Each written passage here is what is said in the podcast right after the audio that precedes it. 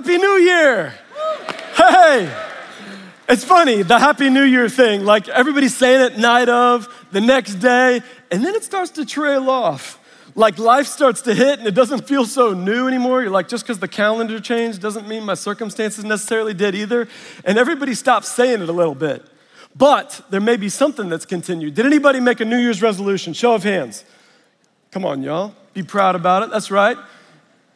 So it's about, it's about 30 to 40%. That holds true with global population. Those of you who didn't raise your hands, I'd ask why. Like, why didn't you make a New Year's resolution? You're like, because they never last.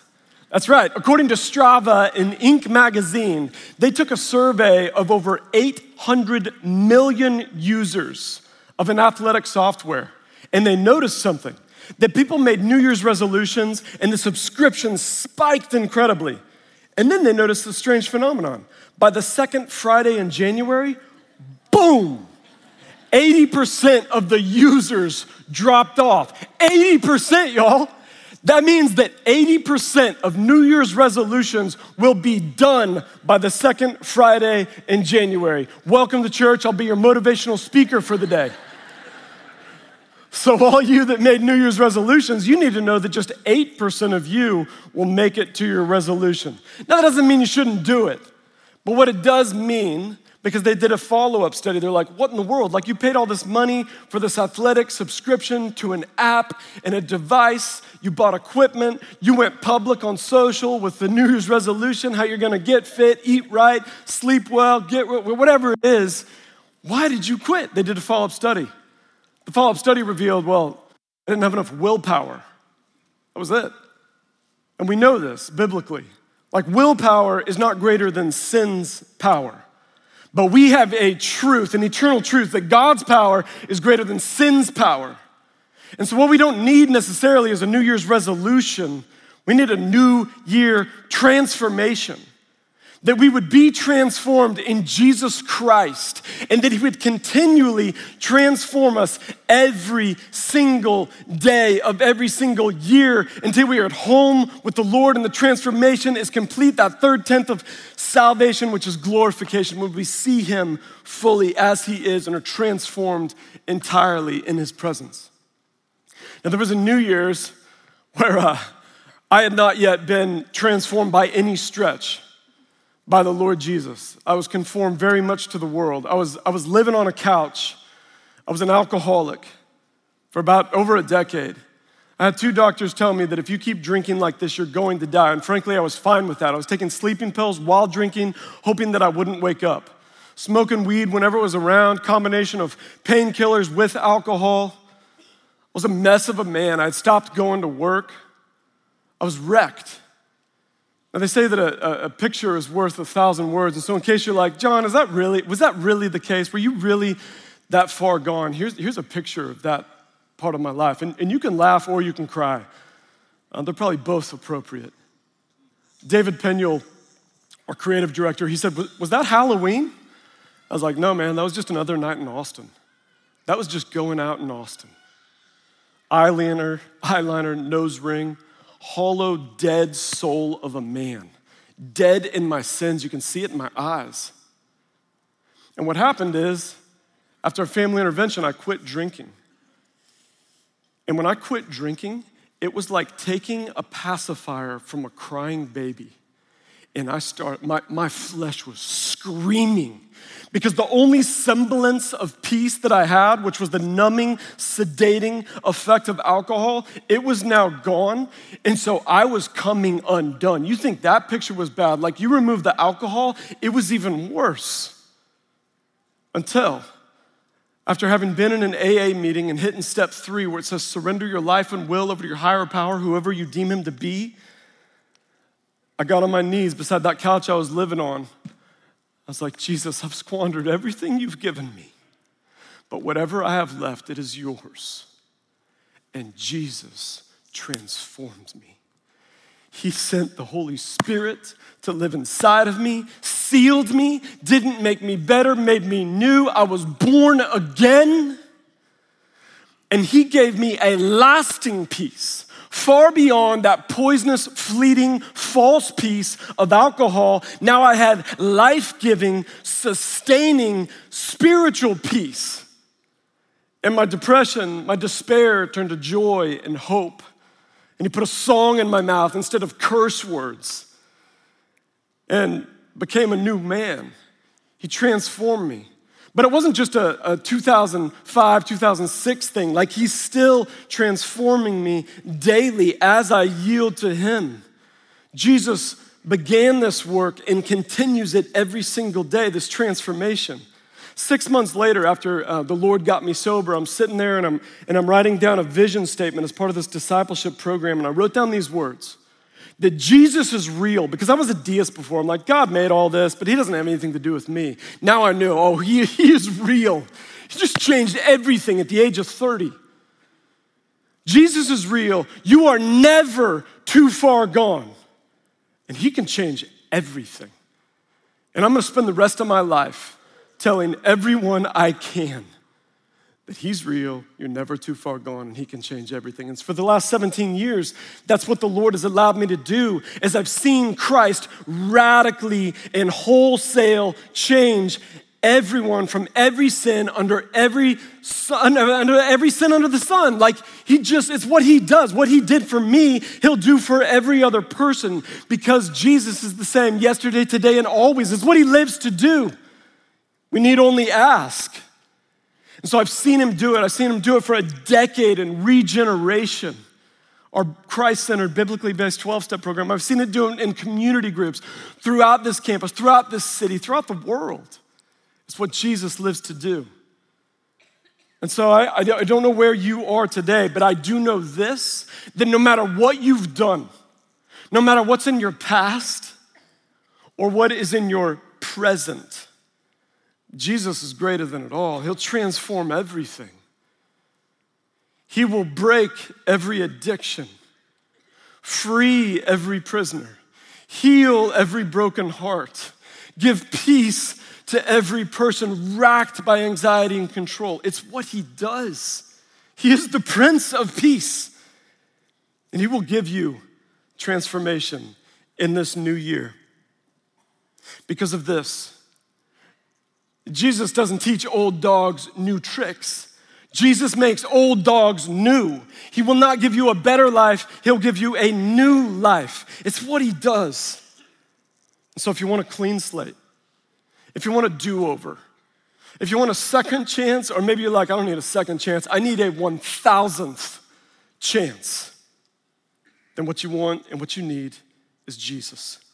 And no other self help, no other life hack, no other book, no other amount of time spared. Jesus alone can give you the longing of your heart and the change that your life desires. And He'll do it. He will do it. I am proof of it. This word testifies to it. And this room is full of other people who could heartily say amen to that fact. And so, welcome to church. Yeah, amen indeed. This is a spiritual emergency room. Like, we don't come here all well and healed. Nobody waltzes into an emergency room just to sip on a cup of coffee. They walk in with some kind of ailment or affliction, knowing that they need to be better. They need to be healed. They, they're broken and need to be made whole. That's what this is.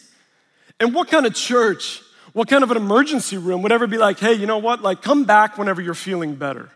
Instead, and, and no emergency room would ever be like, wait, you did what? Do you know how stupid that is? Instead of be like, hey, come. It's okay. We got you. It's gonna be okay. Right in the middle of the word broken are the letters okay. You come broken, it's gonna be okay because of Jesus.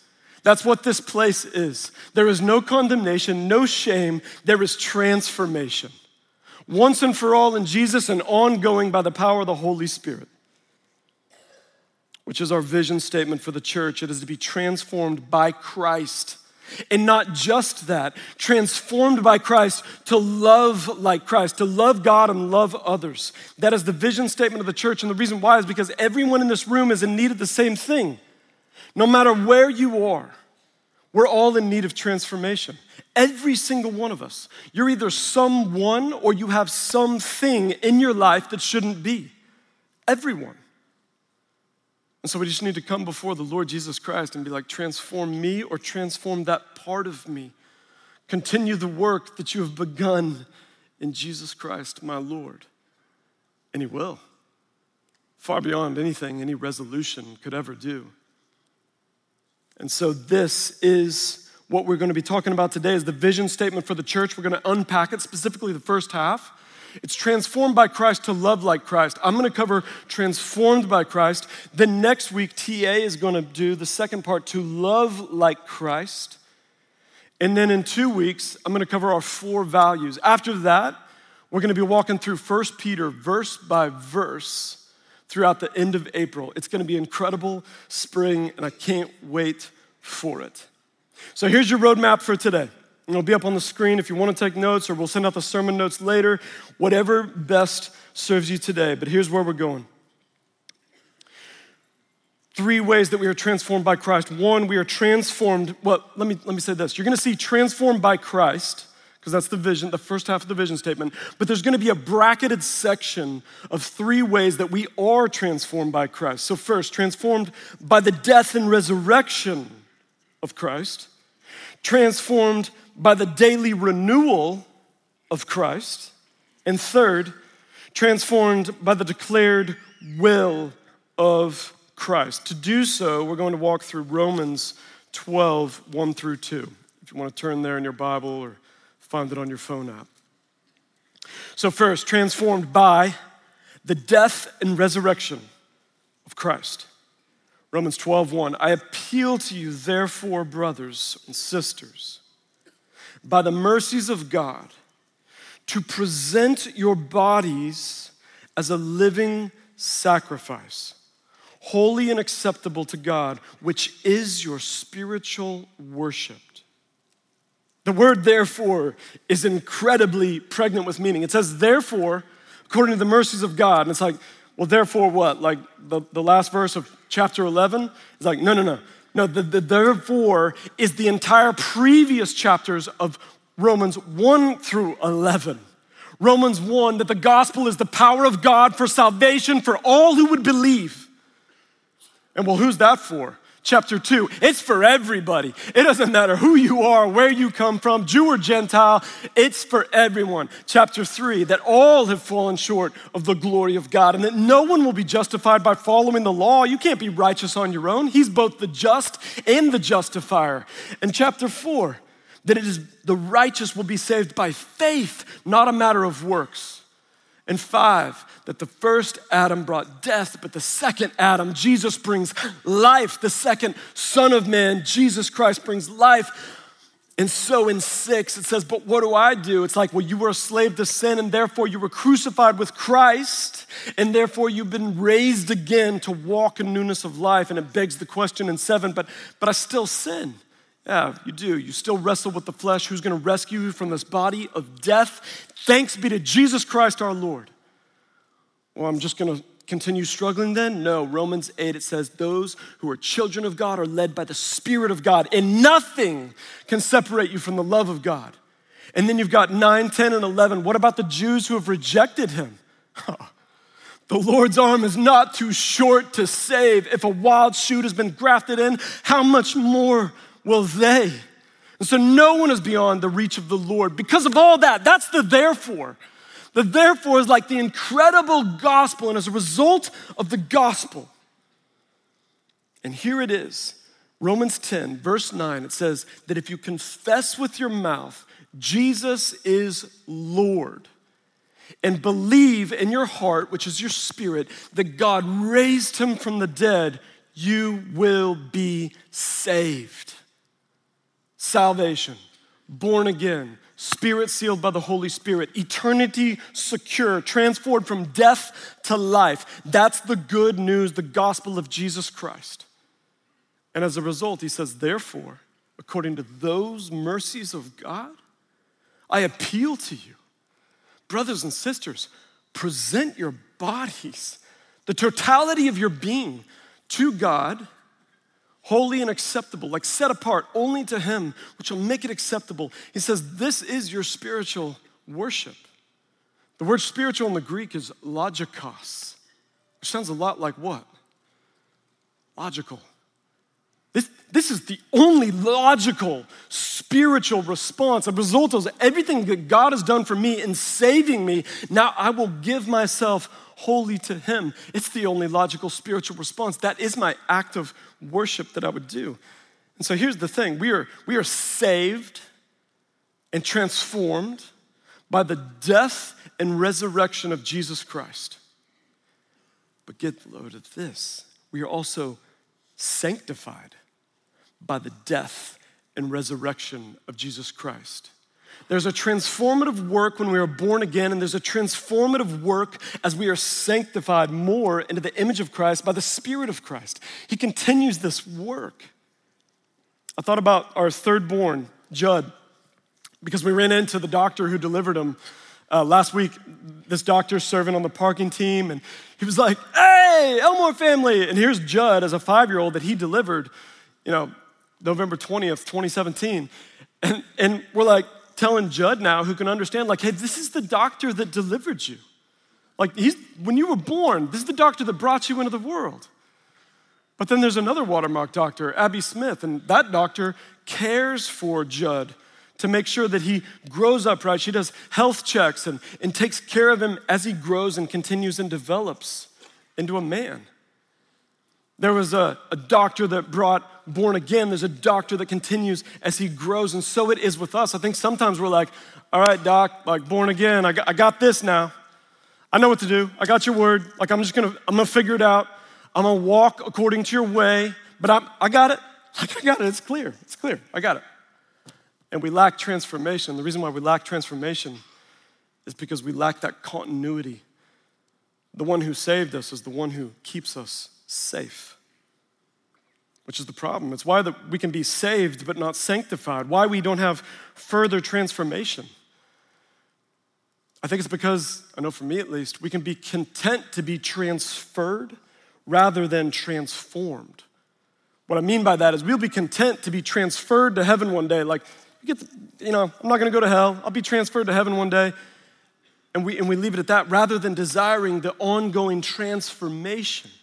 We want heaven, but not holiness, and it must not be. And so, how can it be that I say that there was a transformative effect to be born again by Jesus' death and resurrection, but there's an ongoing transforming effect of Jesus' death and resurrection now? Because that was 2,000 years ago. So, how's that still taking place? And the reason why is because we were crucified and raised again with Christ.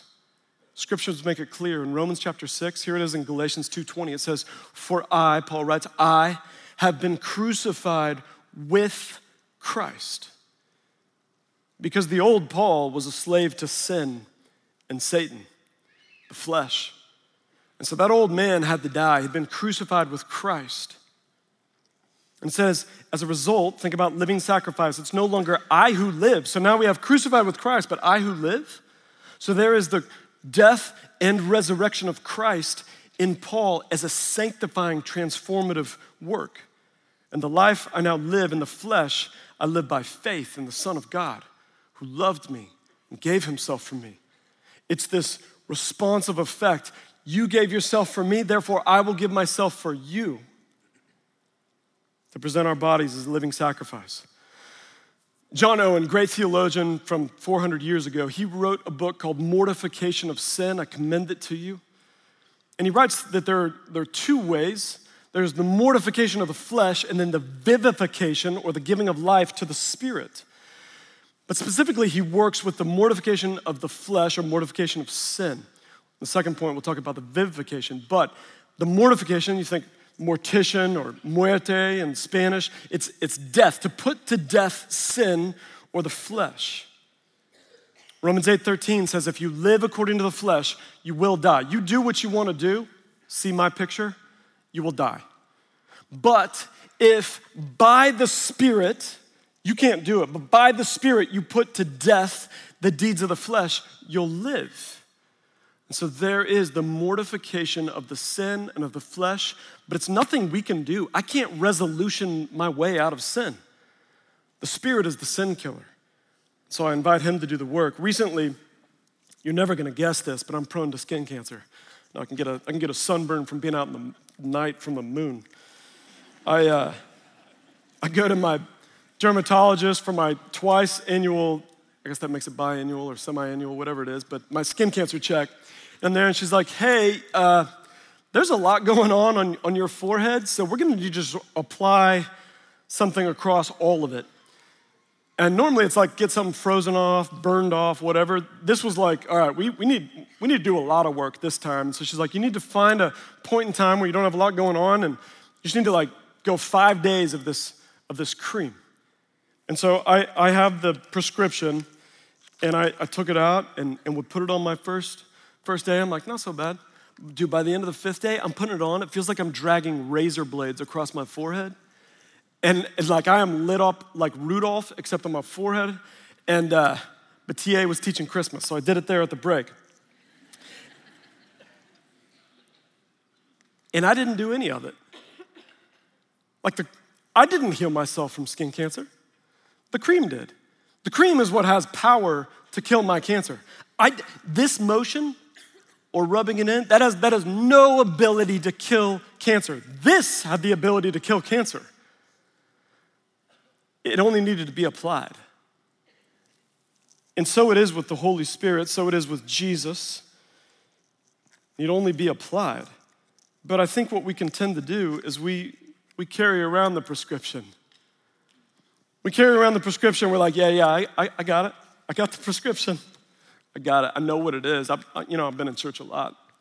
In fact, I've got some, I got some of the prescription memorized. Do you want to hear it? You know, I've got the prescription memorized. I've got a few of them memorized. I, I talked to the doctor. Yeah, I talked to, we're on a first name basis. Me and the doc, we talk. I even tell others about the benefit of if you were to apply this, what, I mean, your life would be changed. And yet, in some area of life, we don't take it out and actually apply it ourselves. And I think, having been around enough in Christian circles and churches, I think there can be this thing where you're like, man, I've attended for years, but I've got this struggle that I've had for decades. Like, I'm glad it worked out for you, but it hasn't for me. And I've pled with the Lord, and I've tried, and I've gone up front after the service, and I've memorized the scriptures. So, so what is it? Like, I'm, I'm, I'm trying to apply it, and it's not dying. So, what? And it's like this prescription. I applied it every single day. I couldn't have done it once, couldn't have done it twice. It, she was like, You got to keep doing this until it dies. And so it is with us. And I want to give you a little bit of a way that you can walk through this because I want you to walk out of here with a very practical application of like, but what do I do? Like, I believe what you're saying is true, but I want you to know that it is true for you. No matter where you are, what you have in your life, it is true for you. He is true for you. He will kill the sin. That's what he lives to do. And so here it is, very simply ACT, act. If there's something going on in your life that you need, you got to take action. You need to act. A is to ask God. Just ask. Ask Him to help. He's the sin killer. You need only ask Him. Bring Him into the fight. Be like, God, I've got this thing. I need your help. For the next 24 hours, will you keep me free from X, Y, or Z? Just ask.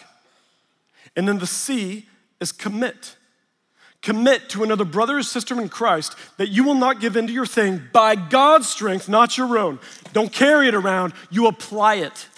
Commit by God's strength to another brother or sister before, say, for the next 24 hours, I'm not gonna give in to X, Y, or Z, drinking, undereating, overeating, pills, changing five times before I walk out of the door because of my body image struggle, that inappropriate relationship at work, whatever it is for the next 24 hours by God's strength, I'm not going to give in to that. And they'll do it back, you know, find somebody that'll do it with you because everybody's got something. And then the T is text, talk, or you could say tomorrow. But it's the next 24 hours. Set an alarm on your phone to go off every single day. In the next 24 hours, you're gonna follow up with that individual and you're gonna let them know how you did. Now, what you've done is you brought God into the fight, you brought the people of God into the fight, and you have applied this balm to your soul to bring healing. And He's gonna kill that sin. He's gonna do it. This is how I couldn't conceive of not drinking for the rest of my life. I'm like, what do you do on Friday? What do you do on a holiday? What do you do at a wedding reception? What do you do on a, on a vacation in Mexico? Like, are you kidding me? Life without alcohol?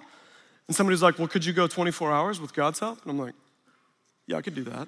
Yeah, but what about the rest of my life? He's like, don't worry about that. It's daily bread.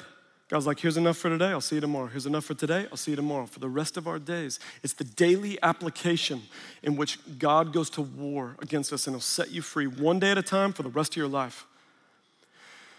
You ask God for help, see, commit. When I put this wedding band on and I said yes to Laura, I said no to every other four billion women walking this planet. Which makes it really easy. It's like, well, Laura's mine, so everyone else isn't. And so it is when you make that commitment, like, hey, God, for the next 24 hours, by your help, I'm saying yes to you and no to that. And I, I, don't think I could commit for the rest of my life. And God doesn't even want you to. He wants you to stay in that dependency with Him. Like, don't, don't make some false expectation. Just walk with me every day, and you won't gratify the desires of the flesh. And then, as far as like talking and texting with the person the next day, God calls us to walk with each other every day. Encourage one another daily so you won't be hardened by the deceitfulness of sin. So I invite you to text someone right now and be like, hey, remind me to talk to you about something. I want to start doing this thing with you. Did you make a resolution? Like, let's do something together and go to war with the power of the Lord and be transformed.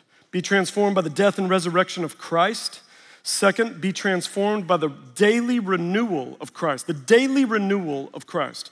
Romans 12, 2. Do not be conformed to this world, but be transformed by the renewal of your mind. There's a daily, hourly choice. You're either going to be conformed or transformed. There is no neutral, there's no alternative.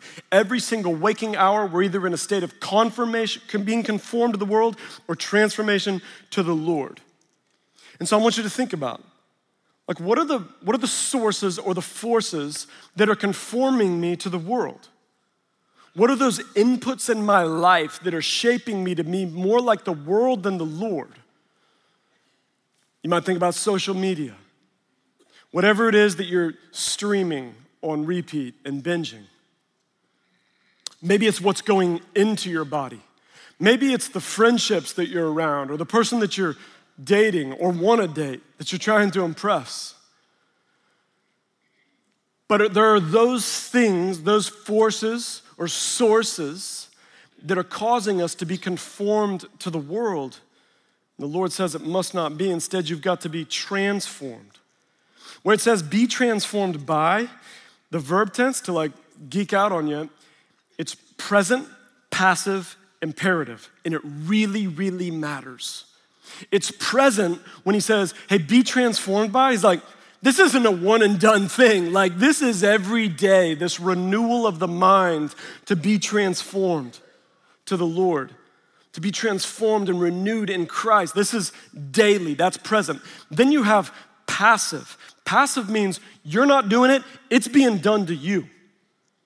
This action, this transformation, you can't try. This is by. And you get a lot of exhausted Christians as they just try and try and why can't I do this? And you're like the New Year's resolution. Your willpower is not greater than sin's power, but God's power is. So it is by, it's done to you rather than trying by you. And then you have imperative, which means this is no suggestion. This isn't a what if. This is the Christian life. That we are to be renewed daily, to not be satisfied with our day of salvation, but to every day be living in a day of sanctification by the renewing of our mind. And so here's the vivification that we have talked about the vivification of the Spirit. My son Hill has a remote control boat, and we, we dropped it into the, to the pond and had the remote control, and it's beeping and working, except the boat isn't responding. And I thought, uh, maybe it's just not synced up and, and the wind's blowing and it's drifting a little further from the dock. And no joke, I, I lay on the dock and I'm like, sit on my legs so I can like extend out because that thing was gone.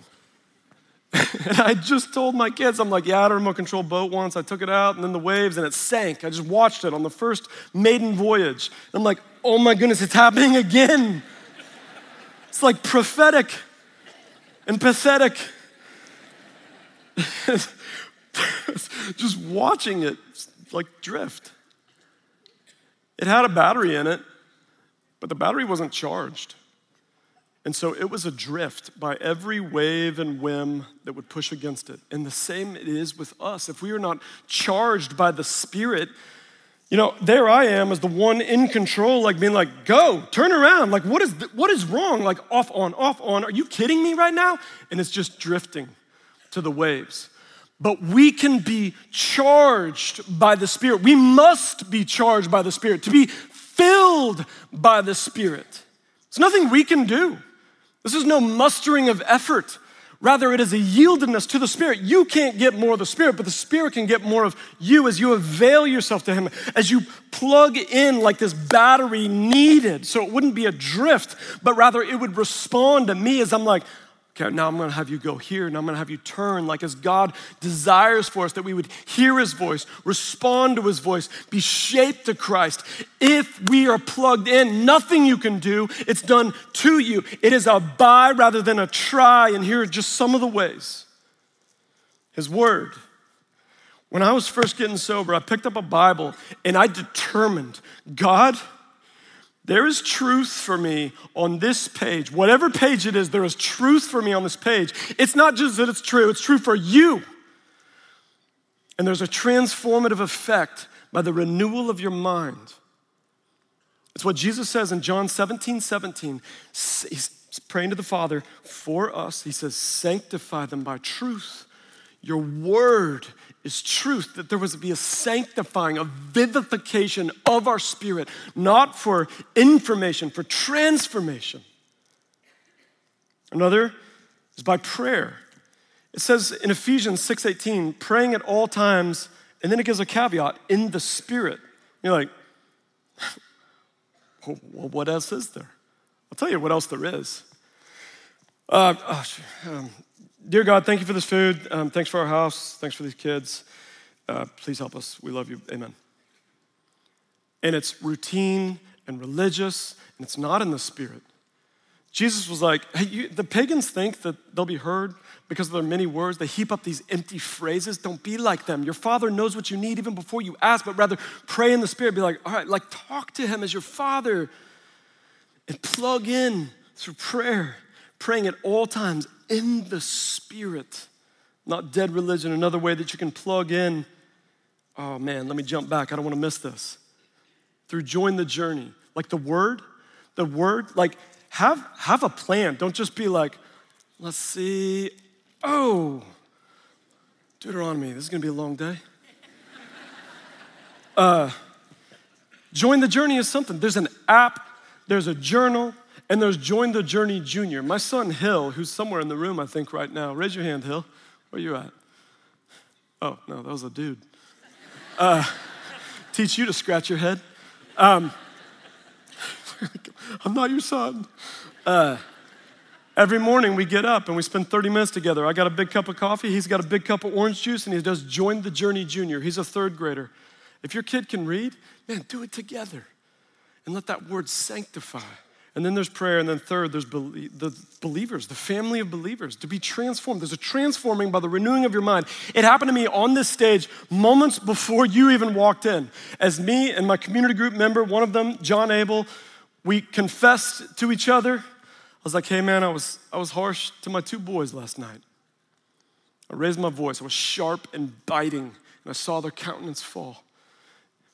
And we get to pray for each other. Like, I need that. I need that renewal of mind. And he was the one, he initiated, was like, hey man, let's talk and, and pray beforehand. What a gift.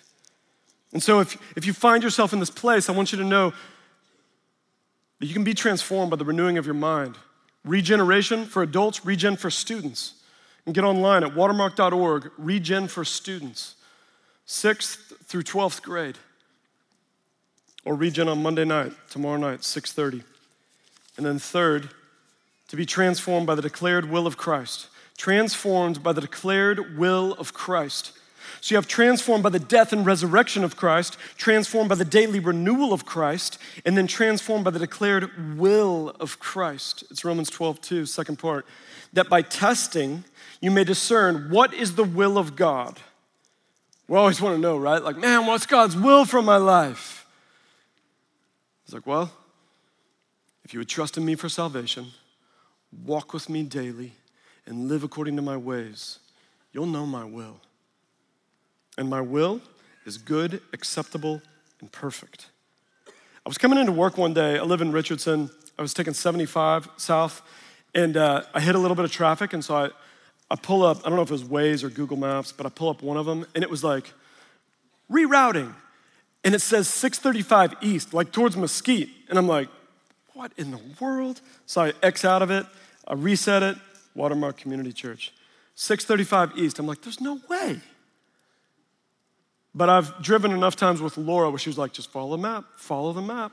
Instead of being a headstrong male, like, no, I'll get there. We end up in Kansas. Uh, I'm like, all right, I'm gonna, I'm gonna do this. I'm gonna go east on 635, even though Watermark is one block west on 635. This makes no sense.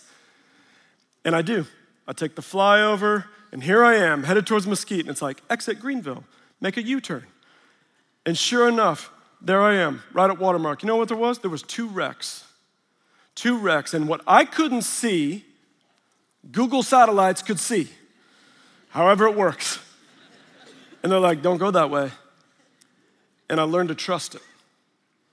And that as we walk with God, He sees what we can't see, and that we wouldn't go by our feelings or our gut or our intuition or our know how, but that we would discern the will of God and that we would be transformed by the declared will of Christ. And we would be like, hey, man, I, not man, God, man, I can't see. This doesn't make sense to me. But if you say so, not my will, but your will be done. It says in 2 Timothy 3:16 that all scripture, all scripture, Old and New Testament, including Deuteronomy, if you go Bible roulette, all scripture is God breathed and is useful for teaching, correcting, rebuking, and training in righteousness. You're like, okay, great. So those five things? No, not just those five things. It's not exhaustive. It says, so that. It's not just that it is, it's that it is for you. It says, so that the man or woman of God may be thoroughly equipped for every good work. Not most good works, not some good works, not an occasional good work. His, God's like, I got you. Like, you live according to the declared will of Christ. You be transformed by the declared will of Christ, and you're gonna be thoroughly equipped. You're gonna be ready for every good work. And God has got us floating around out here if we put our phones down for just a second and look up to those around us, he's like, I've got you there for a reason. That interruption is divine intervention, and you're about to walk into my will. I was at Trader Joe's like last weekend, and I'm at the checkout line, and I'm talking to the guy, and, and I'm trying to build a bridge about my alcoholism and invite him to church, and so we're talking. And then the bagger, she's like stuffing stuff, and she go, and I invite him to church. And uh, she goes, you know what? Every time people talk about church and spiritual things, seems like they're from Watermark. huh. I was like, well, seems like God may be inviting you to come. And I don't say that to make much of Watermark. There's, there's a hundred Bible believing, Christ preaching churches here, I say that to you. And it chokes me up. That, that y'all are out there getting groceries. Instead of looking at your phone, you're looking at the bagger at Trader Joe's and like, hey, would you want to join me? You're living out the declared will of Christ to reach them all for Christ, to be transformed by Christ, to love like Christ. You're living in the declared will of God that a, that a checkout person and a bagger at Trader Joe's like, I know about y'all. I hope you're here today. Welcome. Transformed by the death and resurrection of Christ, transformed by the daily renewal of Christ, transformed by the declared will of Christ. And as a result, I don't want you to take just my word for it. My closing illustration, I want you to take their word for it. Please welcome to the stage David and Lauren Kinney.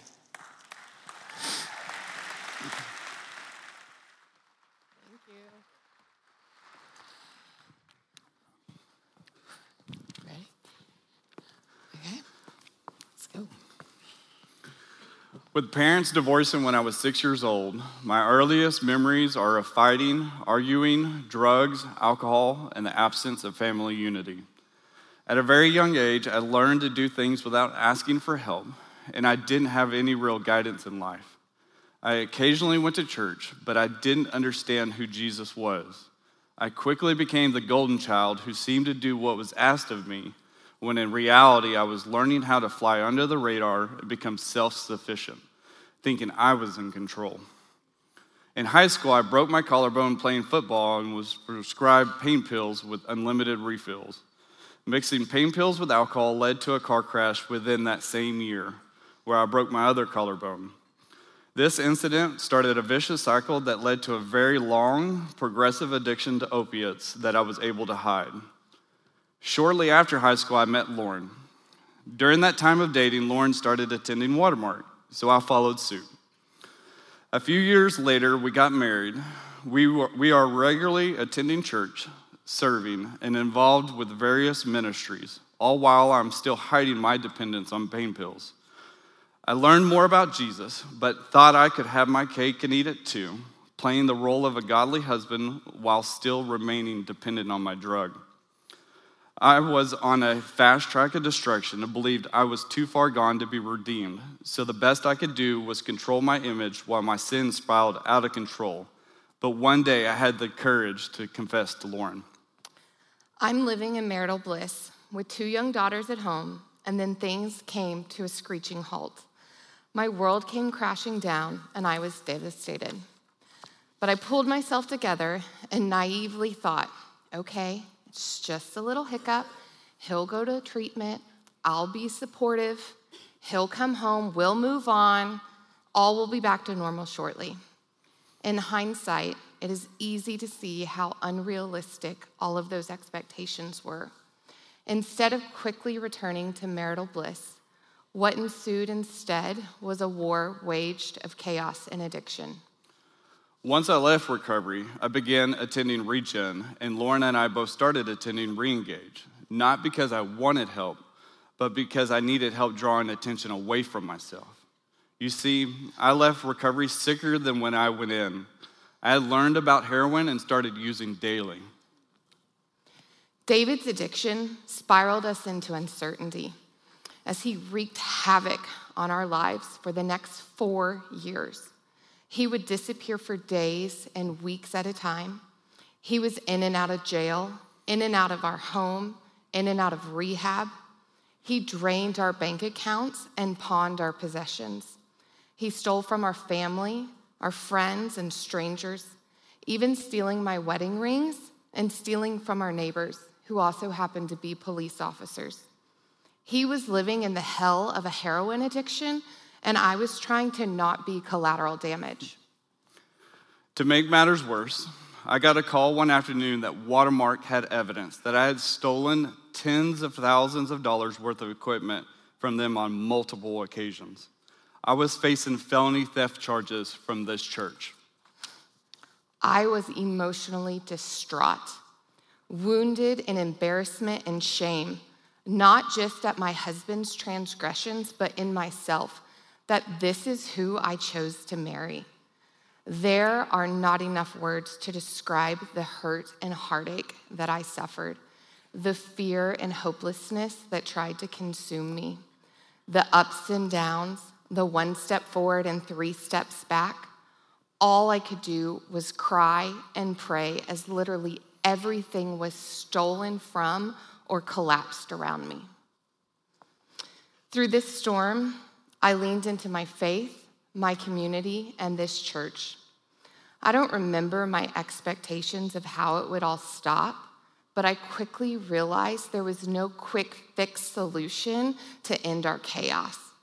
Yet, in the midst of this deep valley, my heart and hands slowly opened. Expectations of the future were cast aside as I chose to fix my eyes on Jesus alone, walking by faith and resting in peace because of the promises that He made. I was steadfast in Christ's love, not because David was sober, but because Christ's love was so overwhelming. I was numbing myself out of fear and shame, and I thought there was no way that God could love me now. Months after leaving our home, I was walking the streets of downtown Dallas, looking for something to steal, something I could pawn, something of value so I can find my value in the needle. In the middle of those streets, a piece of paper got stuck to my leg. That paper literally said, God loves you. You see, even though I was searching the streets, I was crying out, praying, God, help me. God, I can't do this on my own. And in that instance, it was as though the scales fell off my eyes. God used that paper to remind me of his love and grace for me. That road to Damascus moment led me to a men's discipleship program for a year, where I finally understood the power of the gospel and accepted Christ as my Lord and Savior. Upon my graduation from the program, I returned home. That next Sunday, we walked into this church, and the men that I hadn't seen in over a year welcomed me home. That following Monday, I walked into Regen with a renewed commitment to finishing the race that I had started years before. I now serve as a leader of leaders within Regen ministry. But what's even more incredible about my testimony is that this very church from which I stole this church from which I carry felony charges, this church hired me to be on their staff. And not just any position. I now carry in my pocket every, the keys to every door to every building of this church. That's proof of God's transformative power in my life.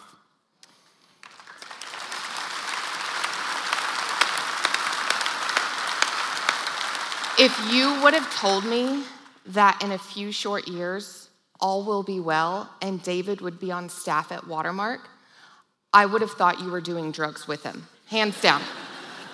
but God, David is not the same person that I married. He is the man that I prayed he would become a godly husband, servant hearted, a leader and provider of our family, faithfully walking with the Lord every single day. People who walk this path with us, know us, or hear our story tend to describe me as strong or brave. But what I hope you see in my story is not me being courageous or strong, but Christ's power in me through the Holy Spirit. I'm just in awe that God gave me a front row seat to watch David's life be transformed. I leave you with Ephesians 3:20. Now to him who is able to do immeasurably more than all we ask or imagine, according to his power that is at work within us. Thank you. Good. Thank you, Lord.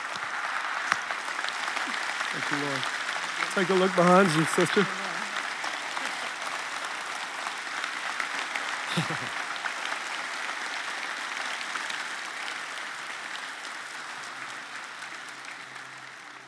The Lord Jesus Christ transforms people.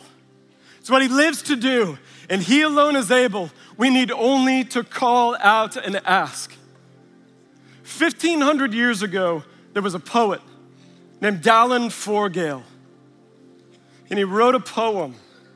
And in that poem that had been lost for centuries, he wrote, Be thou my vision, O Lord of my heart not be all else to me, save that you are. The interesting thing about Dallan Forgaill is he was blind. And so, the one vision that he said and wrote that has been echoing through the millennium was Jesus, be my vision. Be my vision. The vision for our church be transformed by Christ to love like Christ. Let me pray. Lord Jesus, be our vision, and let all else not be. You are the one who transforms. You alone have the power, and to you alone be the glory. And God, for anyone who longs to experience your transforming power, I pray that after this service, at the close, they would come forward or go to regeneration on Monday. That you would do a great work in their life and you would continue in the lives of everyone in this hearing. To you be the glory in the mighty name of Jesus Christ our Lord. Amen.